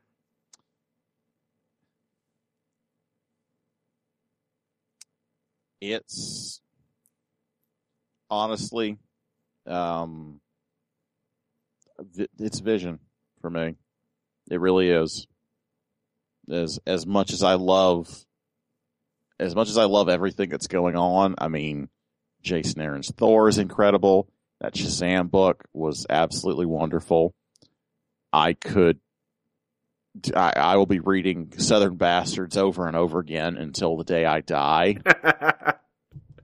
Vision was incredible. That was one of the single best and most gripping and just fascinating comics. And honestly, it's something we need to see more of. It is, it is bold and beautiful and it's, it is amazing. Thank, jeez. Thank blessed merciful Satan for it. It's, it's amazing. Good Lord. So absolutely vision. I Yes? agree. I agree. Okay. Yes, yes. I, I concur. I, I really, yeah, all these other issues are really good. Mhm. Um, it, I, I do want to put this out there. Uh, we often are not reading, you know, necessarily the best comics out all the time. because Mhm. you know we are trying to get new things in here. Uh, the great comics, you kind of know we like them. It's not crazy. Like that's why we don't ever read Saga. Like obviously Saga's amazing, but you know that. You, Yes. You probably are reading Saga, hmm and you know we do too. But you know it. Saying uh, Saga's amazing every every time we read an issue would get It's of- would be very boring. But I would put the Vision number one above any single issue this entire year of Mhm. anything. Not nothing that even read on the podcast. I I said this at the time. I it got me excited. Like what you said today about Dark Knight Three. Like it got me excited. A lot of the time, after you know doing this podcast for so long and just reading weekly books week in, week in, week in, week in, week out, it gets you know you just kind of develop into like okay that's good that's bad and you don't you kind of get inured to the to Mm. to the art and how really wonderful these comics are. And the vision, this book really surprised me and really, I read it multiple times that first day it came out. I read it once and I went, I need to read this again. I need, like, and I don't often do that, you know, at least not right away. And I, it is my, I, there's a new issue coming out next week. I am super excited about every single issue of that book. I hope it gets its full due, and I feel like Marvel recognizes the quality in that book and are going to try and do their best to make it sell well. Uh, it makes uh, makes immediately made me recognize, wow, Tom King sure is writing a lot of good comic books all of a sudden. Uh, and Gabriel Hernandez Walta, who was doing Magneto with Cullen Bunn, was a very good book. Uh, this made me respect him even more. Uh, it's a great single issue, and it, it, I don't know, I it stands up against anything. It's excellent. Off uh, against very tough competition. Yes, all these books are really good. Uh, I, I think it's also saying something that there are two Jason Aaron written books in this list. Guy is a friggin' dynamo. He is a, a bearded masterpiece of a man. But that is uh, a, a handy, a newcomer sort of Mhm. for the Vision and and that whole creative team. A Do double job. handy for for old Vision. Um, next category, a little bit darker here, Eric. We're a little sad to announce that this is the worst single issue. That'd be read on the podcast. Because oh, I am undoubtedly there are worse worse comic books out there. I don't know. well, okay, that's a good point. I Some don't these- even know that I want to read the the other ones 'cause I know I know exactly what I my, think I think I agree with you as I well, but think we'll. you probably agree with me. But go, go ahead. These go are- ahead and count us in. So we got uh, we have four nominees for this. Uh, this year, I, I, I we did not read nearly as many bad I think issues as we did, like straight out bad comics as we did the year before, or the year the year prior to that, even when our inaugural year. Uh, I I think I got to the point where you know I don't need to punish myself or punish us with They just, really they they snuck in there. yeah, so. these are ones like, oh, it might be interesting. Let's check it out. So the nominees: Grumpy Cat, number one; terrible. Grimm's Fairy Tales of Death, number one; Also terrible. Bloodstrike, number one; Comment withheld. Strange Fruit, number one. Should have been much better. Pretty terrible. Yeah, Strange Fruit I threw in there not necessarily because I, it's it has like a constructive constructed art piece. Mhm. Like there's nothing necessarily wrong with it, but it it, it could not. It, it'd have to work pretty hard to get be more tone deaf about Yeah. its subject matter. it's it's oof oof yeah, uh, but oof. Bloodstrike number one is that? Yes. yeah. That Blood Strike number one. Rob Life Liefeld. I think that Rob Liefeld. Bubble. it's it's a among these four. It is by far way worse. Like it's not even. nec- I like I would read those other three a hundred times in a row before I read Bloodstrike again. Bloodstrike is terrible, and it is It is- and, and disgusting and awful. It is it is as bad as most of these other good books are good. It is horrid. Yeah, and we, I mean, it is even, like, it's so bad that it made us question people, like, criticizing any comics. We're Yeah. like, why would you criticize that comic when this thing exists? Look at this. It's it's true that people are saying, "Well, this is awful. This is sexist. This is this. This is that." This exists. Why?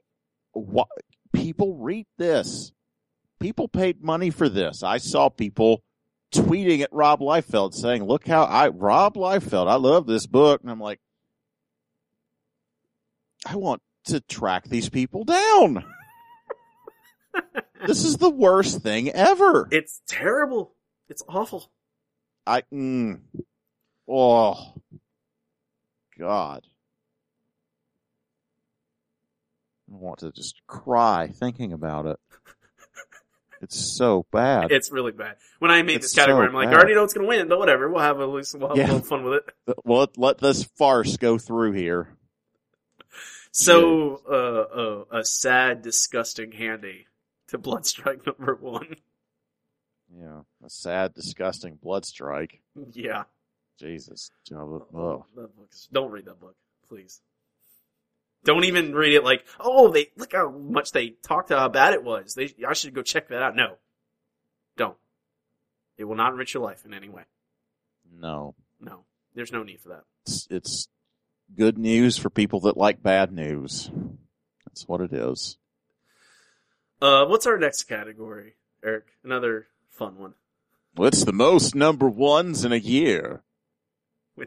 Uh, yeah. yeah. There's, uh, you could put DC in this category with Marvel, but it's not Marvel. It's not even it's not- not, even fair to compare it. No, Marvel has uh, gone insane with one because they re- Marvel's number one.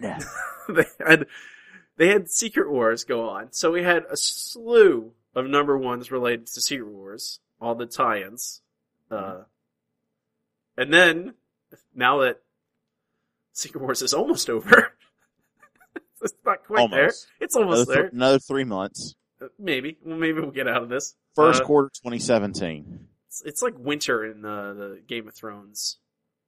You know, Yeah. it, it, it lasts for It's a decade. It'll yeah, exactly. Uh, but and then and people ride spiders. yes, the all new, all different Barack Obama rides spiders. relaunch as another new, another whole slew of number ones, and half of which have yet even to come out. So Mm-hmm. There's going to be that as well. So there you go. Marvel, congratulations! You sure did put out a, a lot of. You sure did go number one a lot. Yeah, you did. Uh, I, okay, I will ask you this, Eric. Do you think that's a negative? If I was Joe Q, I'd be doing it. I absolutely would. Makes Be- sense. Uh, I, it really does. Because I, and I'm guilty of it too. I'm like, oh, this is issue number one. I'm gonna buy it. But, yeah, it really, it really, they sell. It makes sense.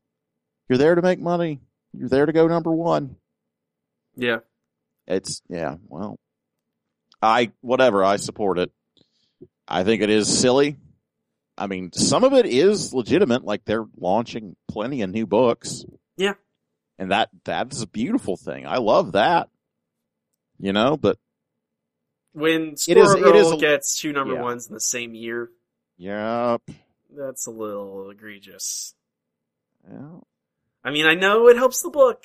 I guess I know that number ones always sell more, even regardless. So, Hmm.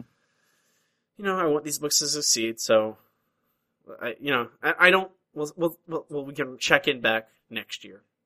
You know, our next, the next inaugural handies, and see. When every issue's number one. just all number ones. like, uh, Skull, oh man. Skull Kickers did that. Skull. Well, so did um, so did Grant Morrison. What's it called? Multiversity, which you ha- which you love. Oh god, It's your favorite thing. it wasn't the most disappointing event. No, he's no. no was, I liked it. Yeah, I like Multiversity. hmm It was, you know, it just wasn't. I don't know. It wasn't like a grand thing. It was. No, it it's it's a lot more forgettable than I think Mr. Morrison had intended it to be. But yeah, so one one handy for Marvel. Number one handy. There you go. What is our? We're we're about to we're about to hit the last big Mhm. three the big, the categories. big three categories. So what is our the- the first of those, Eric? Drum roll, please, Robbie. It's time for Best Colorist. I don't even know. I don't know what music that is. What am I doing? I know it sounds kind of like The Price is Right. It might have been. I don't know. I don't know. I don't. I Our, our nominees for Best Colorist: uh, Jordie Bellaire. Uh, it, there's more than her because she let other people color comic books this year. She's like, eh, you can take it. You can Uh, do. Matthew Wilson, Rico Renzi, and Laura Martin. All uh, all have done great work this year. Laura the Boss Martin. Yes, uh, I. What it, I haven't. I, you have an answer, Eric? Ugh. I I added. Uh, I nominated Miss Laura. That's no. She's a good nominee. She She's is. She is. She's she's top shelf. Wonderful person. Pioneer in the industry. Everybody loves her.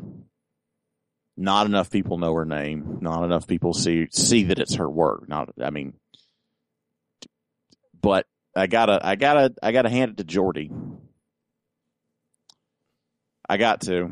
Okay. I mean, I because seventy five plus percent of the time I'm looking a book and I'm like, this looks really good. Who did? Oh, of course, Jordie. I, she is a young, hungry talent, and I could not be happier to see her name on books. I I don't know. Jordie Jordie and Laura really make me think that more people need to be aware of how talented these Photoshop colorists are, how hard they work, how many books they do. I mean, it's, it, it is, it sells the book almost as much as pencilers and inkers or just pencilers in some case. They're doing a lot. They're adding a lot of richness. It, it doesn't make sense that people don't take it as serious. Don't take it so seriously. It is very necessary. Who's your who's who's your guy or gal? My two favorite books this year Mm-hmm. were Vision and Injection, Mm-hmm. both colored by Jordie Bellaire. Of course. My answer is Matt Wilson. Interesting. I and not that's not certainly not discounting the work of Jordie Bellaire or No. any of these people. On, they're all great. Uh, Rico Renzi's is I I meant I put him in here because I look at uh, Spider Gwen and I look at that and every time I look at that it it pops off that color scheme. I really really like. I almost want to put Brian Buccellato on here as well, but you know, I, I, I don't know. Uh, but Matthew Wilson, his work on Thor with Jason Aaron and uh, Mhm. and Russell Donovan, his work on Wicked and Divine with uh, the, the the Gillen McKelvey duo. I, don't every every single book I picked up by that has him as a colorist. I go, It's it's striking and not It is. It is. and not necessarily even similarly striking. Like they're they it works and like frankly, all these people on this list do do their job extraordinarily well, and I I uh I I feel like Matthew Wilson like the. I like the, if I could think of the best colors in any book this year, I think of Thor.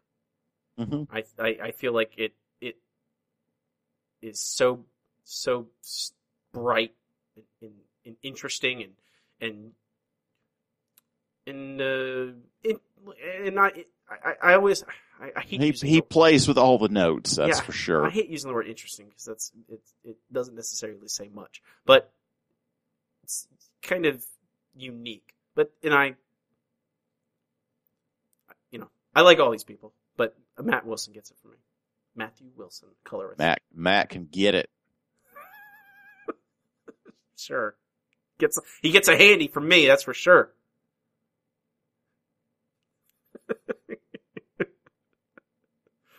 So that's two handies. One for Jordie Bellaire, one for Matthew Wilson.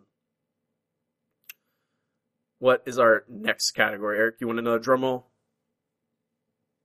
Oh, let's do it. All right. It's time for Best Writer of 2015. Great. Uh, we have uh, quite a list here. Uh, nominees, without further ado, Jason Aaron, Tom King, Brian K. Vaughan, Warren Ellis, Noelle Stevenson, G. Willow Wilson, and Jonathan Hickman. Bunch of hacks. Yeah. I swear to God. A whole bunch of garbage people these are. I know. Don't admire every one of them to a person. Don't What go, oh well, like everything they write is really great, and I read it just because they did, they did it. Yeah. Um, I, I think I know your answer, Eric, but go ahead. I want I I you tell so, me, tell me. We'll see. Mm. Mm. It's tough. It's tough, but I, I, I think maybe I do have to go for the obvious answer because I want to curl up and live in uh, Jason Aaron's magical beard. Okay. Yeah, Uh huh. it's it's, it's Jason the goddamned Aaron. That's that's who it is. I don't care what you say. Some, I no, I agree with you. I all these other like I, I think Tom King is entered notice now. He is, yeah, he is he is he is entered the ring. you're like, oh, that like that guy now has written multiple different titles, and they're Mhm. all really good. They're all really good. Uh, Brian K. Vaughan, uh, as long as Saga is being printed, I think he'll always be on this list, uh, as well as both Paper Girls and uh, There's Stand on. Guard. God, we stand on guard is good, and uh, the Private Eye, nothing to sneeze at. No, and their their their their, their new book is coming out. Uh, Oh, with Mar- Martine, Yeah, uh, sweet. digitally as well.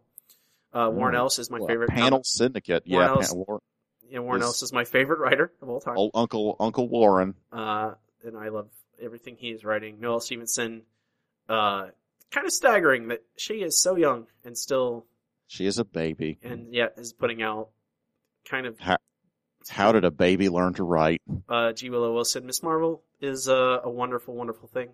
Good God, she's the best. And Jonathan Hickman is, uh, we're seeing the architect of this, Mhm. of Secret Wars and seeing the kind of culmination of years of his Yeah. work at Marvel. Take note, Grant Morrison. But Jason Aaron, like what the things he's written this year. Oh, I mean, Southern Bastards alone is getting better. I'm crying. a bl- I'm crying a little bit. It's getting better. Uh, uh, like it's kind of crazy. Uh, but that not even that he's writing the goddamned, uh, Mhm. which is great. Uh, his work at Marvel with Th- Thor is like before Vision came out was my favorite Marvel book and is the one probably after Miss Marvel the one I would recommend to anyone pick up. And also now writing Doctor Strange hipster Doctor Strange.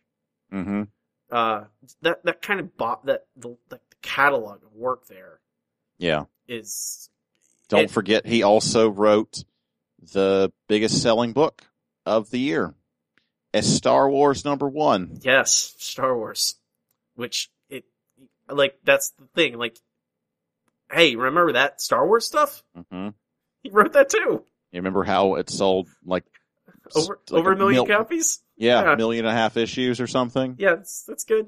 Those and those That's- are those are still coming out too. Those those Star Wars. Thank you, Jason Aaron, for letting us share this planet with you. So it it's I, I don't I like it when that when I was putting out nominees. I'm like I I'm gonna put all these people, but I can't I can't see a place where I don't pick Jason Aaron. I feel like yeah, he's there's not a comic book he writes I don't like. God, that's true, isn't it?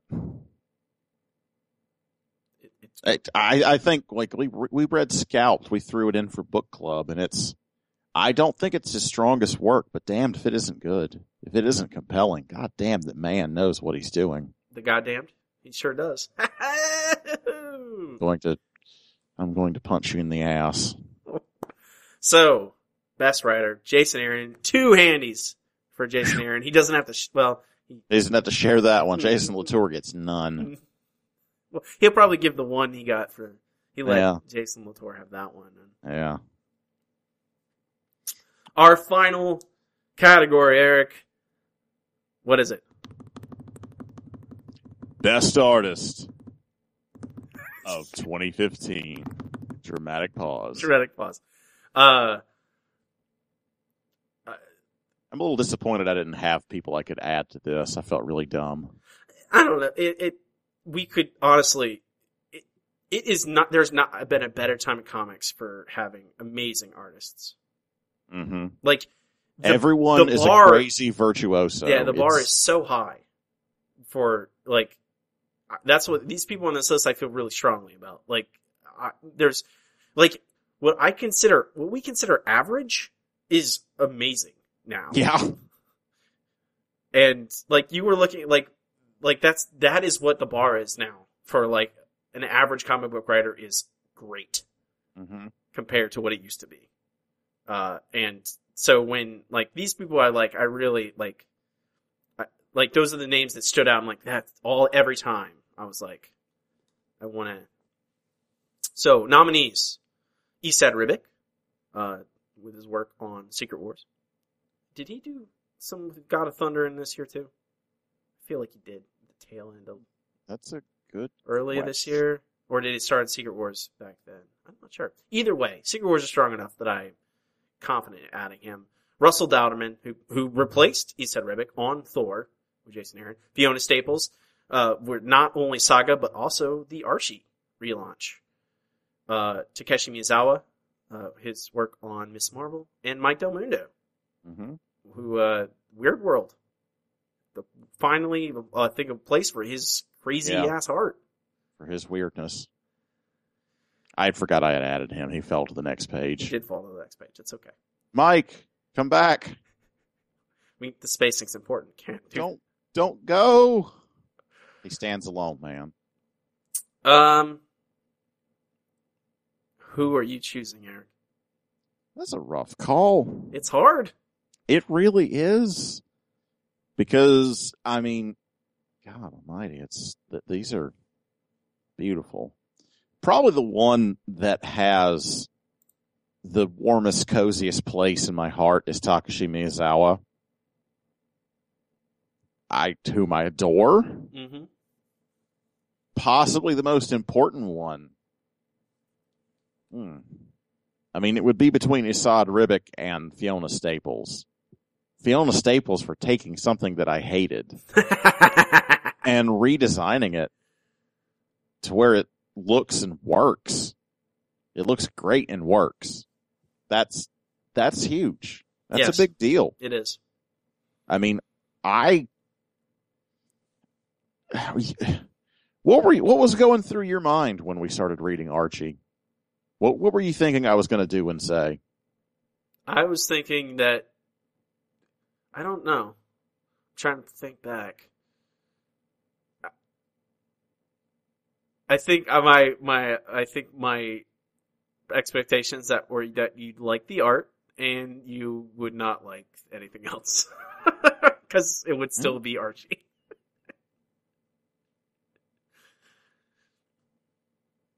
but that's and it's. I don't think that should be understated. That is a huge deal. Mm-hmm. Archie is. a comic property that has been around for over fifty years, and uh, more, more than that, right? yeah, like Way more than fifty years. I know. I just I, I, I think it. I think it, it predates Superman, even doesn't it? I don't know for sure. I don't know off the top of my head. That's why I did not try and guess. Uh, but the first time they relaunch it with a more modern aesthetic, they choose her to make those design decisions to set the tone for what that book is going to look like for the, the near future. First Archie comic, three years after the first Superman comic. All right. Uh, and frankly, as long as Saga is coming out, I Mm. feel like, much like Brian K. Vaughan, will always be a finalist.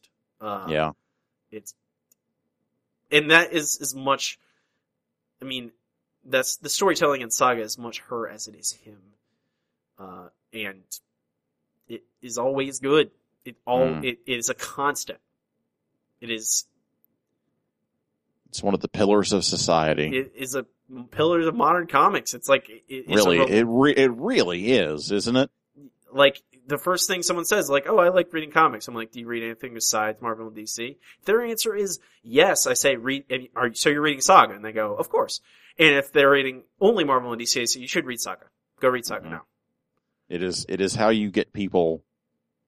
It's the it's the gateway drug. So is is that your answer? What Takeshi or, or Fiona Staples? That is the that is the question. Mm. It's it's Takeshi Miyazawa. Okay, Just just for just for my love of his work. it's really it's great. It is is it, and I I think it says a lot that you pick him, even with Even the- over because I do love these guys. Well, I mean, over these people, and in, in contextually that he is replacing Adrian Alphona. You know, it's Mhm. it's oh yeah, yeah, and that's in doing it in a doing a great job it, it- Mhm. for a book that is just so it's it's ref, like it, oh, it. We are in a golden age of comics. I don't We- think we enough people- really are. I don't think enough people are saying that. I like I hear it No. here and there, but this is there are every week. I, I'm like, oh, I wish I could read more. I wish I had more money. I wish Mhm. I could have the time even to invest in all these different books because there are so many good books coming out and that Miss Marvel is not the only like I go, oh, Miss Marvel is so so great. It is such a refreshing book at Marvel, and then I think about all the books that have come out after it recently, who have taken at least tonally uh, the same kind of direction, and it's it's it's it's wonderful. Um, my answer is I, I I'm going to go the other way. Fiona Staples. acceptable. Yeah, that's acceptable. That's okay. Mm.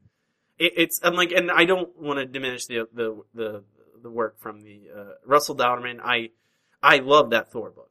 I Oh I, God, yeah, I really really really really like it. And his I I Thor God of Thunder. That entire book is It's God. It was It- one of the best comics of what 2014. Yeah, and may like I think that is a thing that is gonna be like a run that is gonna be around for a long time. It's gonna be Mm-hmm. and the fact I had no idea like, oh, they're replacing Esad Ribic. He said it's gonna go to see Secret Wars and they're replacing him. I'm like, hmm. I, mean I trust Jason Aaron. I'm curious what this new art is gonna be. And then every issue I'm like, wow.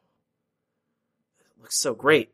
Um and I, I feel like I, I kind of am even I'm even excited about what Donovan does after this because I feel like I, I kind of want to see him stretch his muscles in a different direction, but we'll see.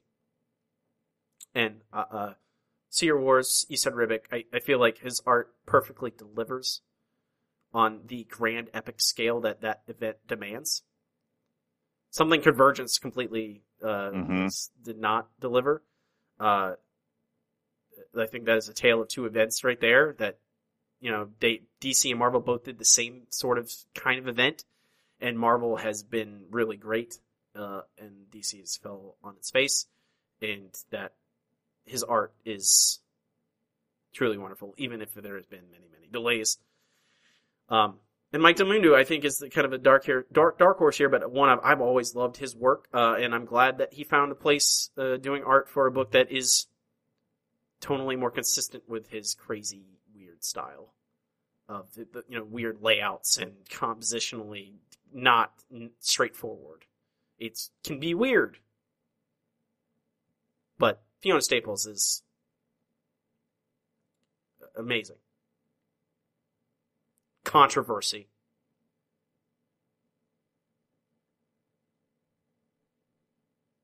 So, what was that? I was going to say shock and all, but Shock and all. really, really, really wasn't that important. So two handies, one for Fiona Staples and one for Takeshi Miyazawa. And that will conclude our third annual Handsome Boys Handies Awards. hmm It was a great year for comics. Yeah, I. Jesus Christ, it's exciting. Uh, yeah, golden age. There's it. uh, There's never been a time when there have been more great comics coming out. I, I like I, I I cannot keep up. Like I cannot read them all. Mm-mm. It's it's it's crazy, but great. I it's a great thing. I I just I don't know. I I'm I'm, I'm and I don't know. Comic book movies are doing great. I feel like there's synergy there. I feel like there are more people reading comics. I feel like there the the more people who j- n- normally wouldn't have read comics are. Like I know people who are, you know, reading things because there's so many great books that are so great.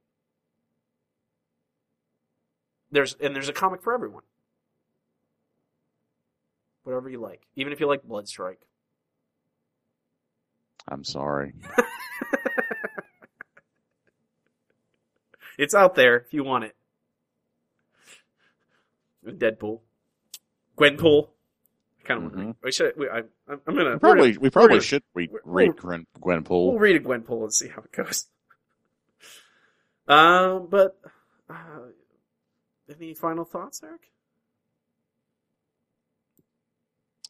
Uh, no. Okay, Comics are good. comics are good. I think we'll wrap it up with that. I think that's a Mhm. good enough statement. Comics are good. Yep. So, we'll about wrap us up with that. However, we will have, uh, you know, our regularly scheduled programming next week with a Nerd Boy Book Club. We are reading They're Not Like Us, Volume 1. Uh, we had read the issue after that uh, first initial I think arc. it was number seven. Yes, it was issue seven, and we were intrigued but confused. So we are gonna reset, go back to the beginning of that, check it out, see what it's all about, see, uh, get some questions answered, I guess, about what actually happened to set up all that stuff that happens in issue seven. Uh, so they're not like us, volume one uh, for next week. Um, we are the Handsome Boys Comics Hour. Find us at handsomeboyscomicshour.com. Find everything there. Find us on iTunes. If you like us, please rate, review, subscribe to us, give us a five star review. It helps us out a lot. Helps new people find the show, believe it or not, with the weird algorithms that those podcatchers and iTunes has. Uh, you can like us on Facebook, facebook.com slash Handsome Boys Comics Hour. You can follow us on Twitter at HBC Hour. You can reach out to those either of those places. Let us know what you want us to read, uh, what you like, what you don't like. We'd like to hear. Um, you can find me on Twitter at Mixmaster Serial. That's M M R R. Eric, where can they find you online? You can find me, find my portfolio by going to freewillunlimited.com and most of the things I get up to online by going to ericzgoodnight.com. That includes uh, my Pinterest and my Instagram. I am known on Instagram as Easy Goodnight. And you can find me on Twitter where I am at Mr. Bad Example, spelled M-R, Bad Example. There you go. There you go. With that, folks, we will call it a day. Have a good one. Rock and roll.